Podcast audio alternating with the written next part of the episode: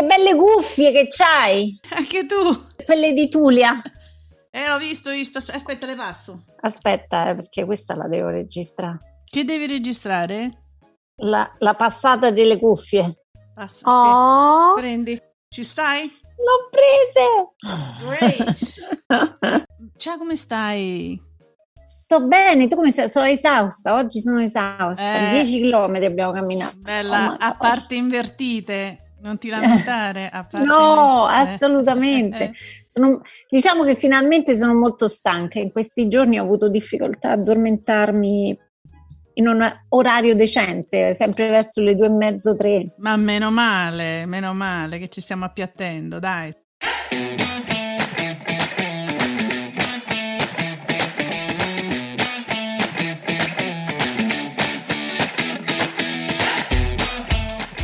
DL Cast è proprio un altro podcast.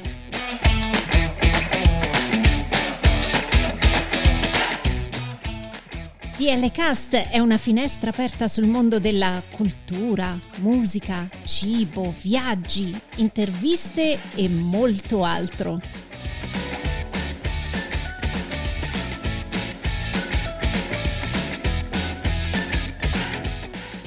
Siamo Daniela e Lia e vi auguriamo un buon ascolto.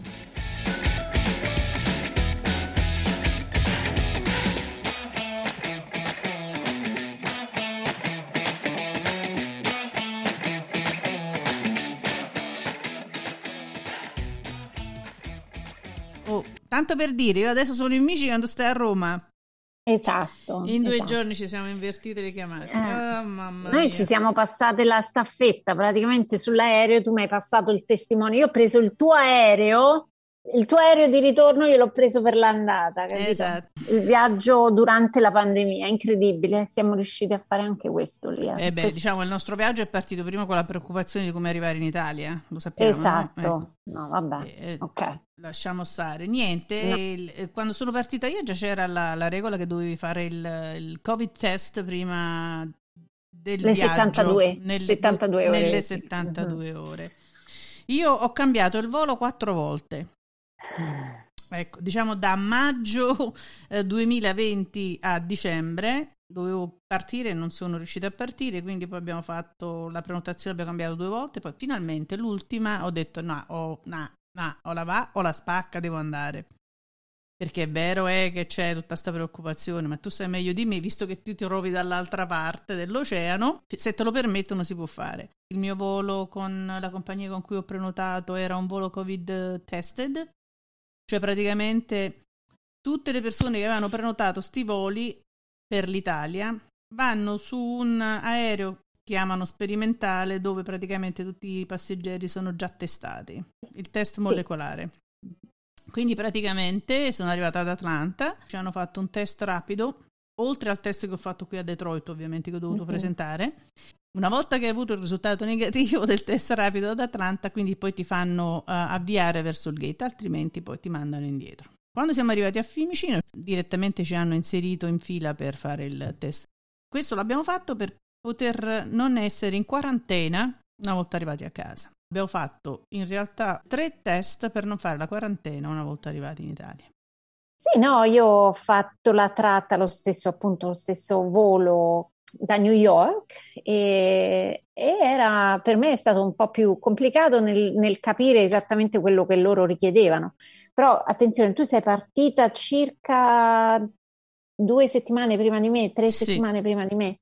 In queste due o tre settimane di, di tempo ci sono state delle evoluzioni, che quindi credo che siano cambiate anche alcune regole in Italia e, e di conseguenza anche negli aeroporti. Perciò io da New York ehm, non riuscivo a capire quando ho fatto la prenotazione se volevano, richiedevano un test di 72 ore o delle 48 ore prima dell'imbarco. Perciò nella- nello stress del, del rischio di non poter partire ho fatto esattamente quattro test in quattro giorni. Quello che notavo proprio il- la solitudine dell'aeroporto. È una Sì, cosa sì. pazzesca, incredibile. Noi che viaggiamo spesso, diciamo, possiamo dire, no? Eh, sì, sì. Manca la vita. No, è veramente hai ragione. Vedere New York, uno dei JFK, uno dei, degli aeroporti più trafficati al mondo, così vuoto, sembrava proprio una cosa apocalittica.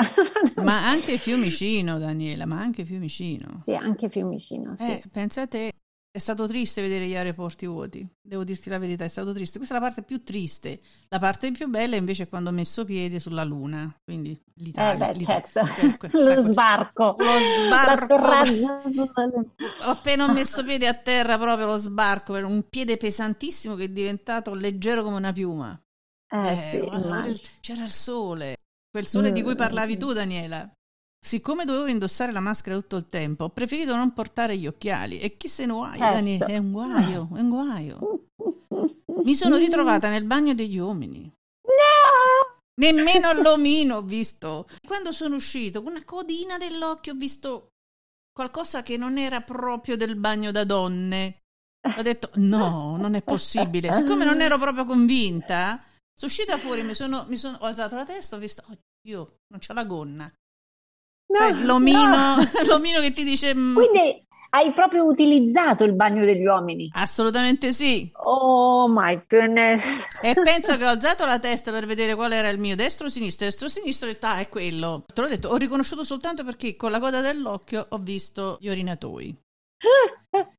lasciamo stare, lasciamo stare. Questa è stata la cosa meno peggio. La più divertente, dai. La mia avventura è stata quella che quando sono andata a fare la dogana, quindi per passare la dogana, eh, non risultavo, non risultava, nonostante avessi il, il biglietto, il passaporto, eh, sul loro computer non risultavo. Quindi mi ha rimandato di nuovo indietro al check-in e mi ha detto signora lei non ha il biglietto scusi eh questo mi ha detto no ma, è, ma qui a Detroit risulta. o a New York? a New York a New York e quindi sono dovuta tornare al check-in e volavo con l'Alitalia e ho trovato grandissimi italiani il signore che è stato così gentile mi ha aiutato, è venuto lì a parlare con l'ufficiale che poi c'è stato un piccolo battibecco perché la signora, l'ufficiale, si è arrabbiata. Io non ti devo dire quello che devi fare.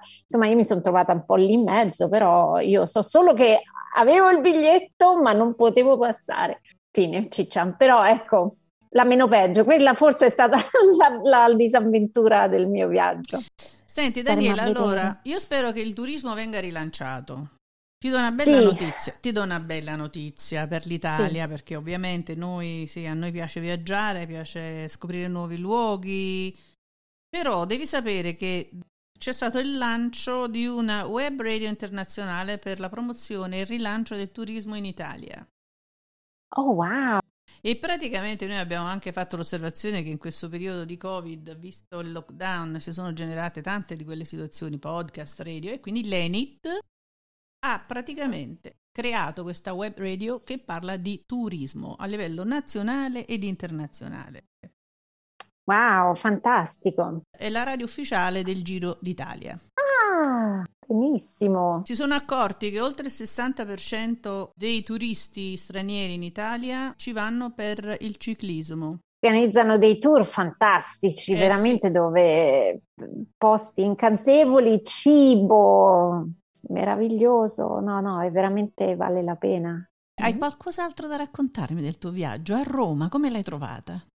Ah, Roma è bella, bellissima, anzi mai così bella. Ti devo dire, mm, sono felice perché non c'è veramente quella massa che sta, la stava deturpando. Non si può far finta che sia tutto ok, però è piacevole vedere che non ci sia tutta quella massa. Mi, mi ricordava veramente quando ero piccolina io che vivevo qui a Roma e, e si poteva vivere. Ti ripeto, adesso capisci quello che volevo dire. Ho trovato una Napoli abbastanza organizzata. Non c'è quel turismo di massa che sia quello locale o quello internazionale e quindi l'ho trovata abbastanza organizzata, tranquilla non, non proprio slow, come dicevi tu, ma um, aveva i suoi tempi, ecco, ha, ha, ha recuperato i suoi tempi.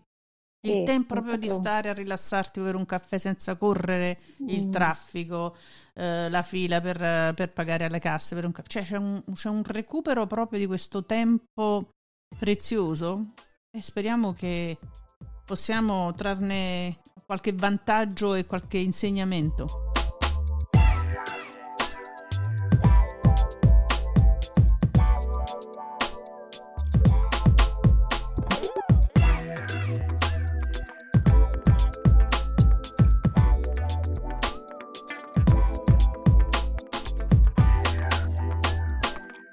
Daniela, tu lo sai che questa settimana ci sono due settimane internazionali.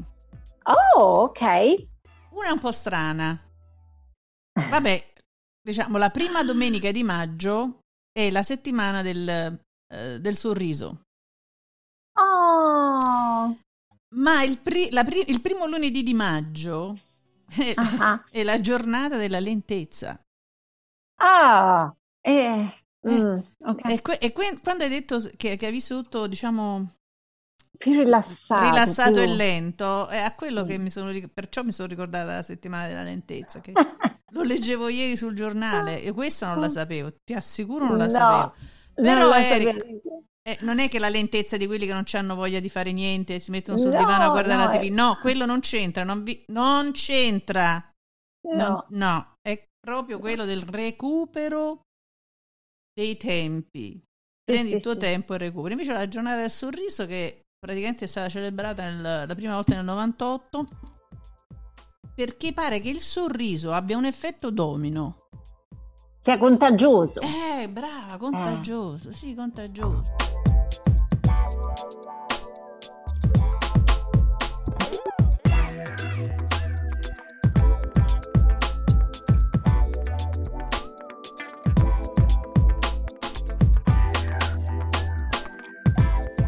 Quello che pensavo ieri è che non ci posso credere che ho viaggiato in tempo di pandemia. Mi sento veramente ehm, fortunata, sì, veramente fortunata. E quello ti devo dire, Lia, anche mia figlia, tutto oggi non faceva altro che dirmi: Mamma, ma ti rendi conto quanto siamo fortunate? Mm, ti rendi conto di quale fortuna abbiamo? È vero e sono contenta che l'abbia capito anche lei. Sì, mi sento veramente benedetta di aver potuto riabbracciare la mia famiglia. Sì, questo Covid free flight non era poi male, no? Ci si può spostare, si può tornare a casa.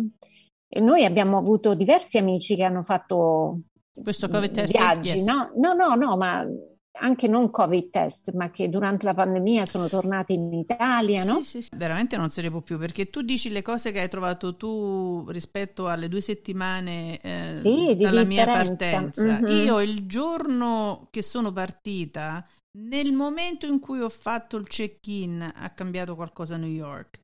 E mi hanno fatto fare questa form, diciamo al check-in, mi hanno detto no, non la devi fare, non devi fare questa form perché tu non ti fermi a New York. Arrivo all'aereo, cioè dal check-in all'aereo, guarda che ci stanno proprio 10 metri, eh. Arrivo all'aereo, prima di entrare all'aereo hai fatto la form? No, non l'ho fatta perché 10 metri fa mi hanno uh-huh. detto che non, non mi fermo a New York e quindi non la devo fare. L'abbiamo compilata e ce la siamo tenuti in borsa. Sono ripassati, sono ripassati, Dani, sono ripassati. e ci hanno consegnato un altro modulo da rifare, sempre la stessa. Oh my goodness. non, non la dobbiamo fare. Perché ti chiedono l'indirizzo di New York? Io non ce l'ho, magari avessi l'indirizzo di New York. No, ma non mi fermano. Come fai? Come fai? No, ah, è difficile, ah, ma anche per loro. Eh, eh certo, no, infatti Lia, sai che cosa stavo pensando? È molto stressante, anzi estremamente stressante per noi passeggeri, però io credo che anche per tutto lo staff che lavora negli aeroporti e negli aerei eh, deve essere ancora più stressante perché dal giorno alla notte cambiano e loro non sanno come si devono comportare. Ma c'è ragione.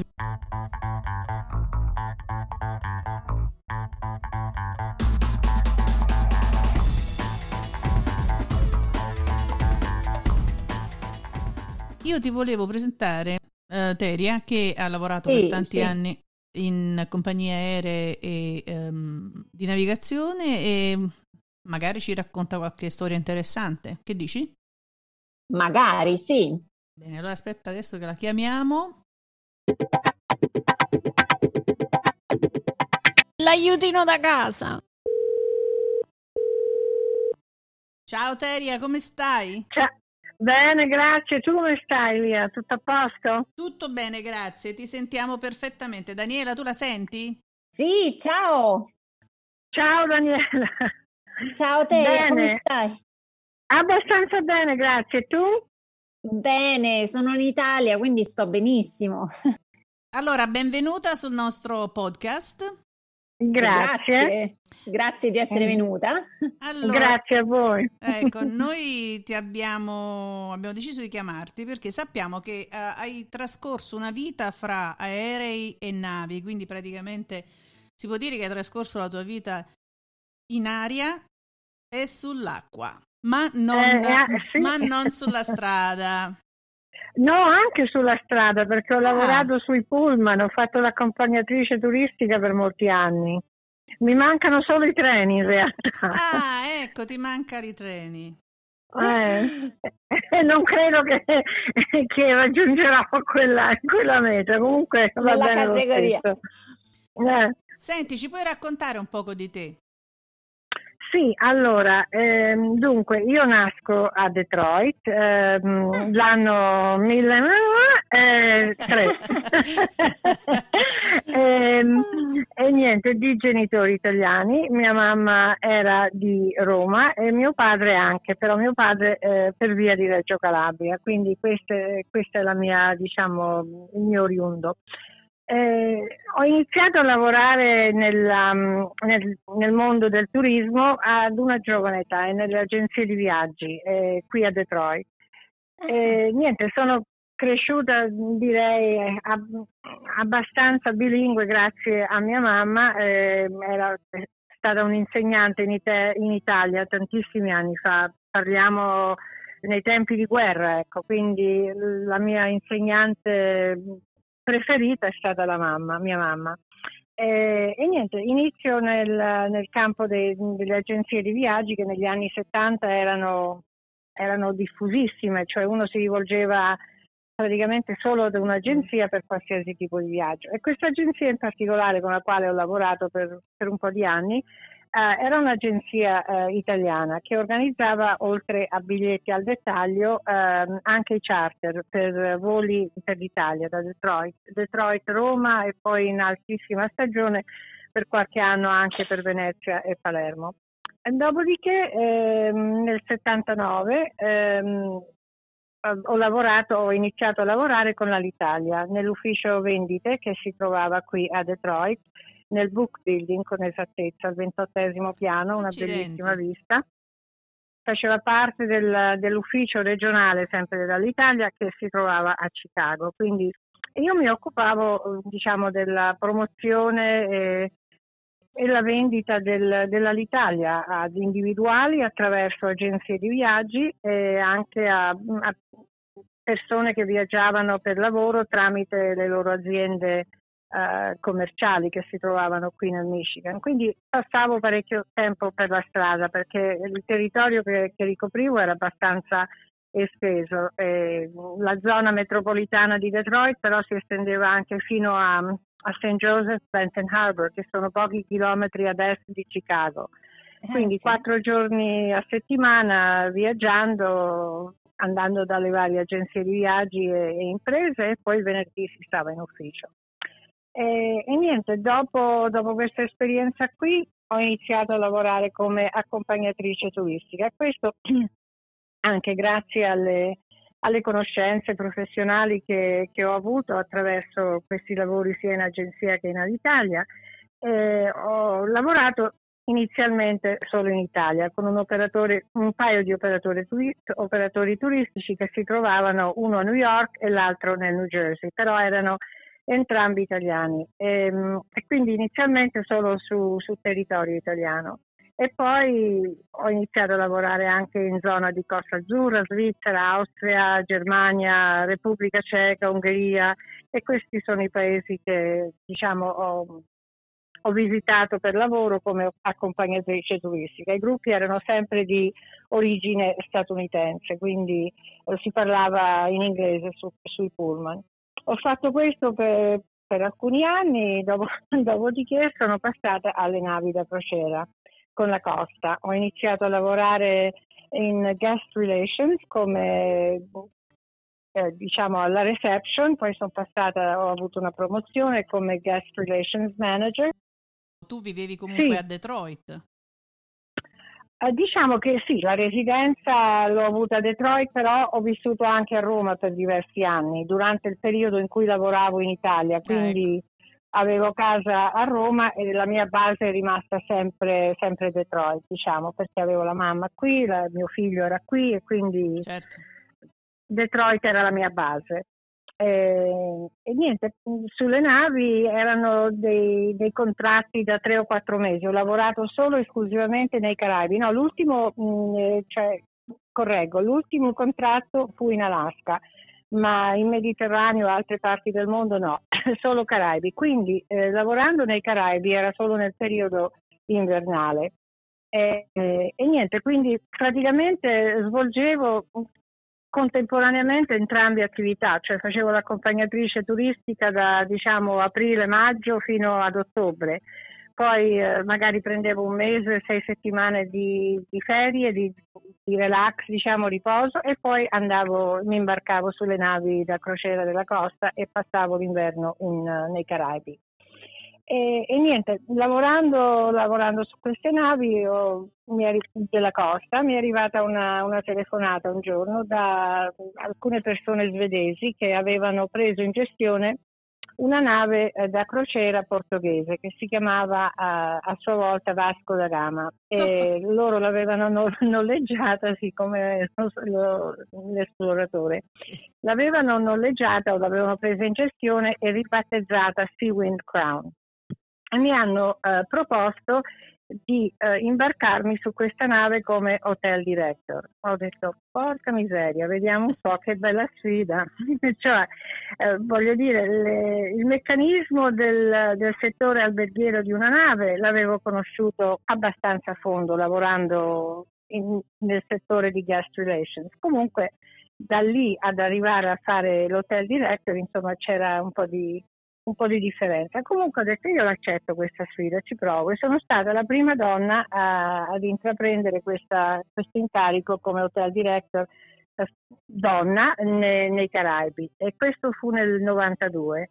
E, niente, ho svolto questo lavoro sulla Sea Wind Crown per due anni e, e, niente, poi nel frattempo che ero a bordo della nave ho saputo che le, un paio di compagnie aeree americane ehm, assumevano personale di, di bordo, di volo.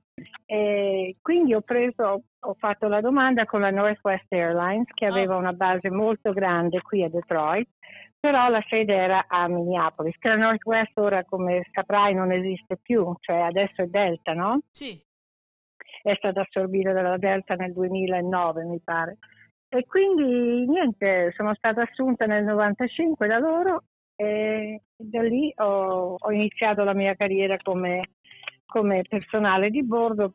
Questa è stata diciamo un po' la ciliegina sulla torta perché è stata diciamo un po' la, la chiusura, se vogliamo, di questa, di questa, lunga carriera nel mondo del turismo che mi ha portato in ogni dunque del mondo, eh, che ho avuto il piacere di, di, conoscere attraverso il mio lavoro, che poi a volte era veramente un lavoro, a volte non sembrava neanche di trovarmi a, in un luogo di lavoro, avevo questa fortuna diciamo di, di vedere dei posti bellissimi e nello stesso Immagino. tempo imparavo Ma, eh, tantissimo.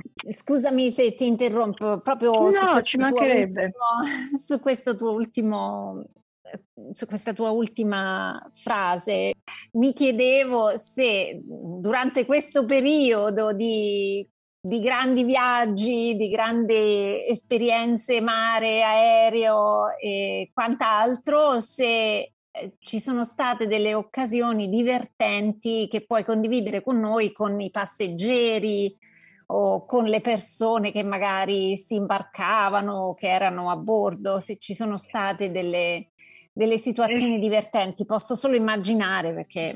Sì, sì, ce ne sono state diverse. In, in qualsiasi tipo di ambiente, sia sulle navi che su, nei tour, sui pullman che, che, sull'aereo, ma quella un po' più diciamo buffa, insolita che, che mi viene in mente è quella del quando avevano permesso, perlomeno qui negli Stati Uniti, ehm, gli animali di sostegno di accompagnare il passeggero a bordo senza pagare nessun costo aggiuntivo, ma non, non era limitato a cani e gatti come lo è ora, perché sono dovuti tornare un po' a quello che era prima perché la situazione era diventata un po' fuori controllo. Permettevano eh pa- pavoni, maialini, coccodrilli, eh, di, eh, non le capre, come si chiamano quei...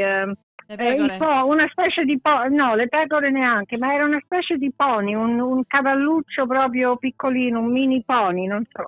Quindi oh erano no, sì, una, un, animali abbastanza, abbastanza insoliti.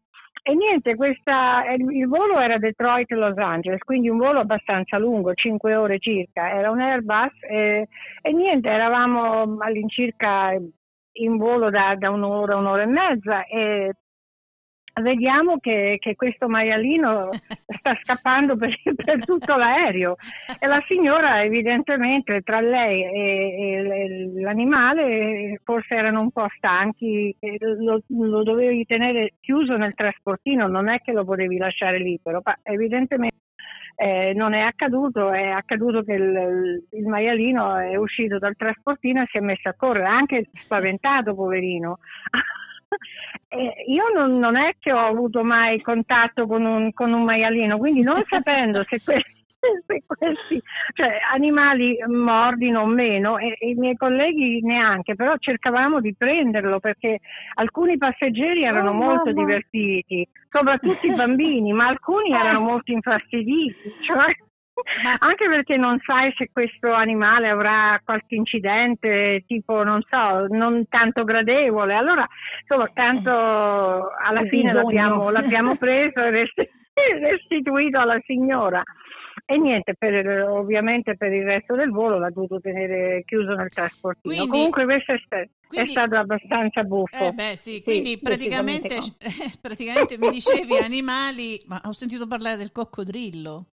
Eh sì, permettevano anche coccodrilli, pavoni, uh, questi mini pony, cioè non erano solo cani Ma, e gatti, una volta posso... erano solo quelli. Ma posso immaginare un maialino, diciamo, nella sua gabbietta o nel crate, quello, quello che usano, sì. ma un pony dove lo metti? E questo, però il pony a cui io mi riferisco, che ho visto io con i miei occhi, era molto piccolo, cioè non saprei sembrava un cavalluccio, poi magari non lo so se era un cane più grande del normale, voglio dire, però ne abbiamo visti di tutti i tipi in quel periodo lì, che era diventata un po' un'esagerazione e parla una che adora gli animali, sono sì. un animalista al 150%, però voglio dire c'è un limite un po' a tutto e alcune eh. persone anche forse ne approfittavano di e infatti la legge è cambiata che ora solo cani e gatti e bisogna essere abbastanza uh, voglio dire trasparenti quando, quando, si porta un animale di sostegno eh, a bordo vabbè, altrimenti sì. non lo lasciano eh sì perché può creare anche dei disagi per gli altri passeggeri eh, ovviamente anche dal, punto, anche dal punto di vista igienico immagino a livello igienico non era, non era il massimo, bravo. Ma io, non, eh, ma io non mi posso immaginare diciamo, un volo tipo Detroit-Roma con il maialino. Guarda, perché... Eh, infatti, certo, o, o Detroit-Tokyo, oh, perché... Oddio. Sono 12 ore o Pechino. No, no, eh, perché, a, a, perché, allo sbarco lo portano direttamente ad Ariccia, quindi con rispetto al maialino. Subito. Povero maialino, sì, lo porto proprio.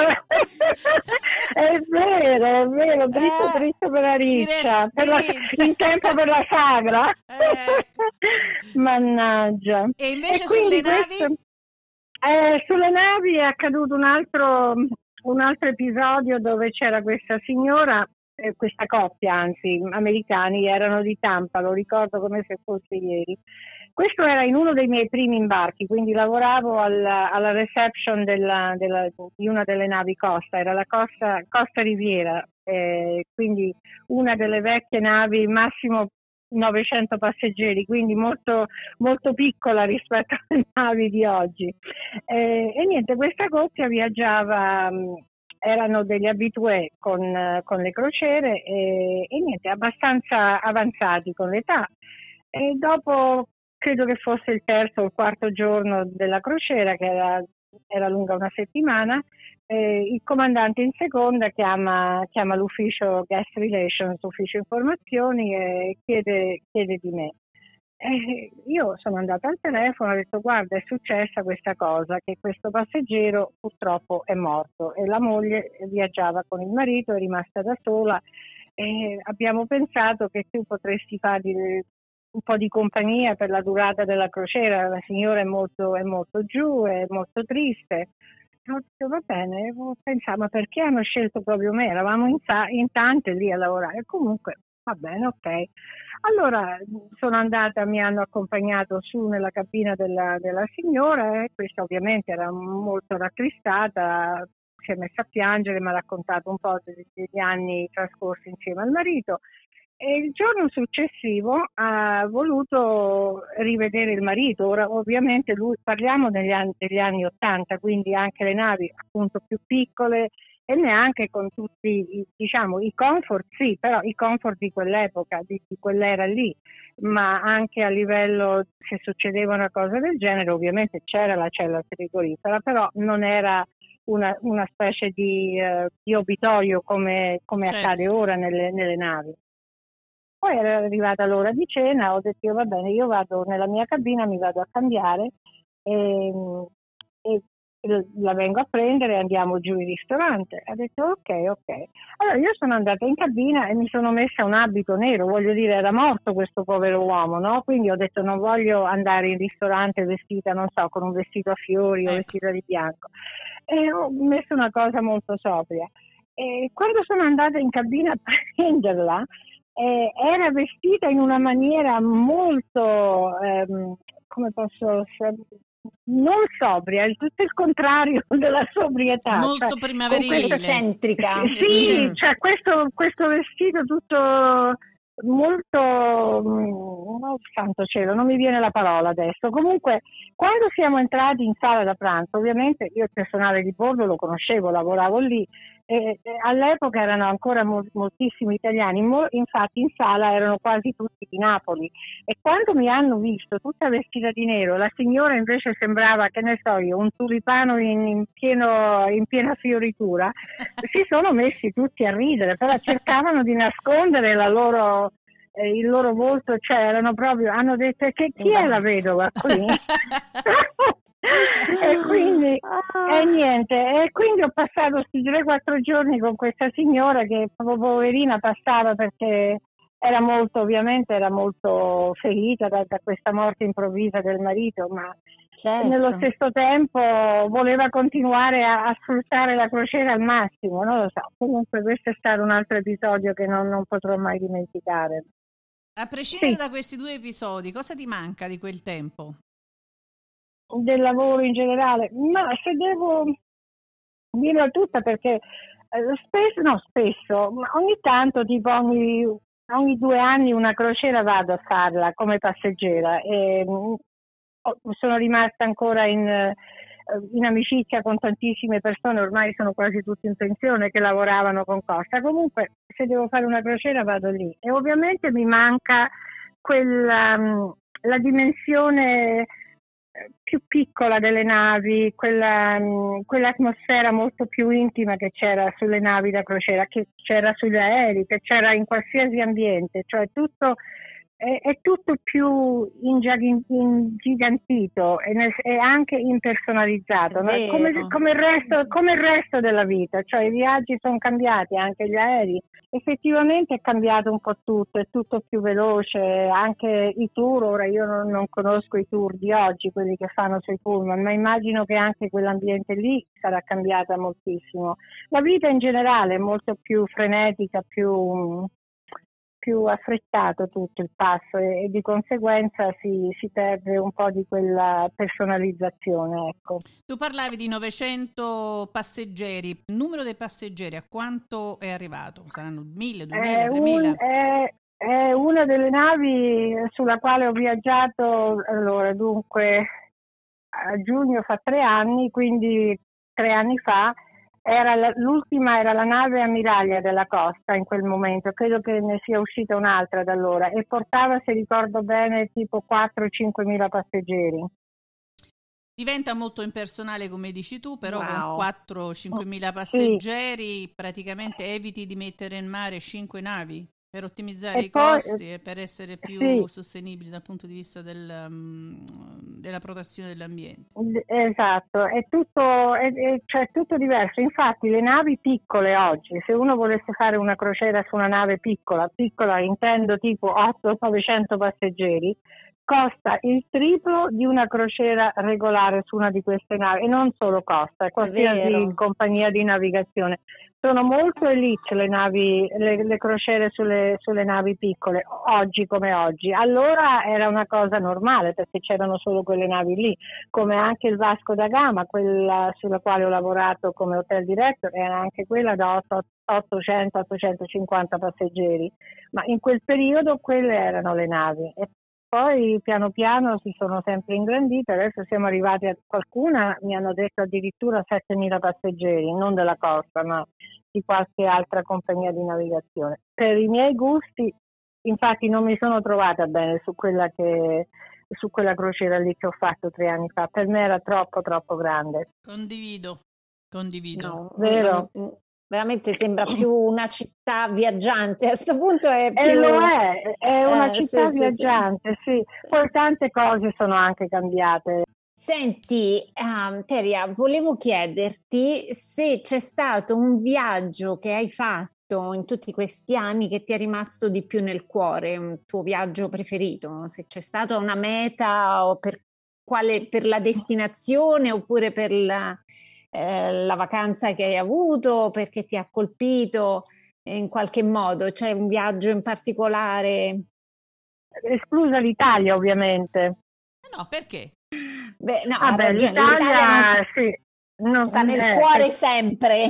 Quella sta nel cuore sempre. Diciamo, eh, oltre all'Italia, non esclusa l'Italia, l'Italia è sempre inclusa, ma oltre all'Italia, che è sempre in un posto particolare del cuore di ognuno di noi, credo, paese più bello del mondo. Eh, devo dire che un paio di, di luoghi, forse. Uno eh, scoperto con i, i, miei viaggi in volo con, con, la Northwest che aveva una grandissima um, rotta eh, asiatica ai tempi della Northwest. Lo ha ancora. Eh, questa rotta abbastanza estesa che va in Giappone, in Cina, in Corea con voli diretti da Detroit, però ai tempi della Northwest, infatti il nome originale, non proprio originale originale, uno dei nomi della Northwest era Northwest, uh, or, uh, Northwest Orient Airlines, quello era il ah, nome ah, della sì. compagnia. Sì, okay. ehm, la loro forza era, era, l'Asia, quindi avevano questi voli non solo da, da, New York, ma poi Detroit appunto è diventata la, la base principale per l'Asia. Quindi devo dire che il Giappone, eh, cioè di tutti i paesi asiatici il Giappone mi ha colpito tantissimo per eh, niente, la sua cultura, la bellezza del paese, l'ordine, il cibo, non lo so, un po' di tutto, ma anche, anche, gli altri paesi asiatici mi sono sempre piaciuti tantissimo. È un viaggio da sogno che vorresti fare o che hai fatto? Uh, un viaggio da sogno dove vorrei tornare, tornare. in Asia vorrei mhm. tornare, mm-hmm. sì, in Thailandia però, non tanto in Giappone ma in Thailandia, come, come meta mm, diciamo da vacanza, ecco, a Pattaya con esattezza, che si trova al sud della, della Thailandia la, la, parte più turistica, molto molto bella. Anche lì le persone sono squisite, i thailandesi sono di una gentilezza estrema, cibo buonissimo, il clima molto molto caldo e anche umido, eh, non è proprio tra i più tra i più miti come clima. Poi eh, Vienna tantissimo, tutta l'Austria è, nel, è rimasta nel mio cuore, a me piace moltissimo l'Austria paese molto, molto, molto bello. Allora, dal, dal, momento che parli appunto del fatto come noi amiamo l'Italia, è sempre nel cuore, hai mai, certo. avuto, hai mai avuto l'occasione di fare da guida turistica in Italia? E se sì, c'è un posto in particolare che suggerisci ai nostri ascoltatori? Eh sì, ho lavorato moltissimo e inizialmente lavoravo esclusivamente in Italia come accompagnatrice turistica, non ero una guida locale sul posto, perché quelle sono guide che trovi in ogni posto, la trovi a Pompei, la trovi a Napoli, la trovi a Roma, la trovi a, a Firenze, a Venezia, quelle sono guide che sono uh, con il patentino locale del luogo dove lavorano. E io ero accompagnatrice turistica, quindi io accoglievo il gruppo al loro arrivo dagli Stati Uniti all'aeroporto di Roma o Malpensa o Palermo, Catania, dove, dove, fosse, e li accompagnavo per il percorso del, del tour.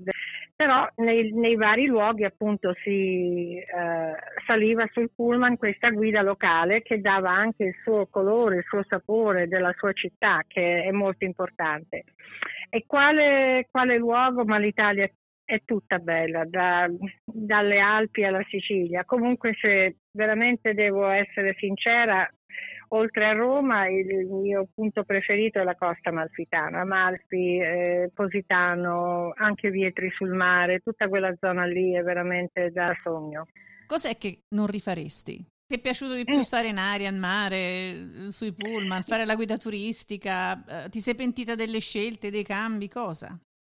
Ma eh, veramente una ha portato l'altra, eh, diciamo una ha, ha contribuito tanto all'altra. Per esempio, in, l'inizio di di questo mondo del turismo per me è stato nelle agenzie di viaggi. Da lì ho, iniziato, ho capito il meccanismo di come funzionavano i viaggi, i biglietti e da lì eh, sono nate anche tante conoscenze a livello professionale che mi hanno portato poi a fare altri lavori, per esempio a fare l'accompagnatrice turistica tramite il, mio, il lavoro che ho svolto nell'agenzia di viaggio e quella che ho svolto con Alitalia nell'ufficio vendite, mi ha portato a quello. E poi quello, il lavoro da accompagnatrice turistica, mi ha portato alla Costa. E, e Costa, il, il mio tempo trascorso con Costa, mi ha portato a conoscere quelle persone svedesi che mi hanno offerto il lavoro da hotel director. E da lì ho pensato eh, adesso forse sarebbe il momento di tornare negli Stati Uniti e rendere Detroit la mia base, anche se continuerò a muovermi, però sarò un po' più stabile, un po' più ferma. Ecco. E così ho fatto la domanda con, con le compagnie aeree. Quindi in realtà è andata benissimo. Eh, direi proprio di sì, non, non, rinuncerei a nessuno di questi lavori perché ognuno Fantastico. a suo tempo mi ha veramente regalato tantissimo. E, ehm, ho imparato tanto da, da ognuno di questi, di questi, lavori che ho svolto, quindi effettivamente mi ritengo molto fortunata e no, non cambierei nulla. Bene. Fantastico.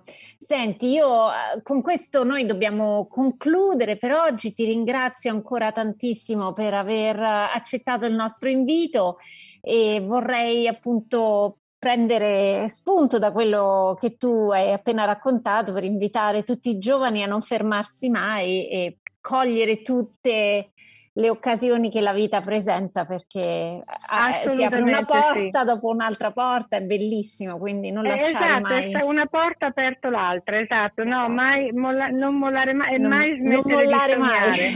perché mm, i sogni, si, i sogni, si, avverano, possono realmente diventare parte della tua vita. Adesso sono un lontano ricordo, ma ricordi veramente bellissimi che a me ha fatto un immenso piacere raccontarli a voi e ringrazio grazie. io a voi. Grazie, grazie, grazie, grazie di cuore. Un abbraccio Lia, un abbraccio Daniela.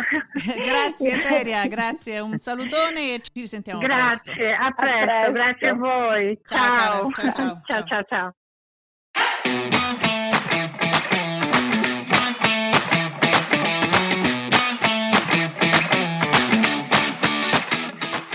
Seguiteci su dlcast.com,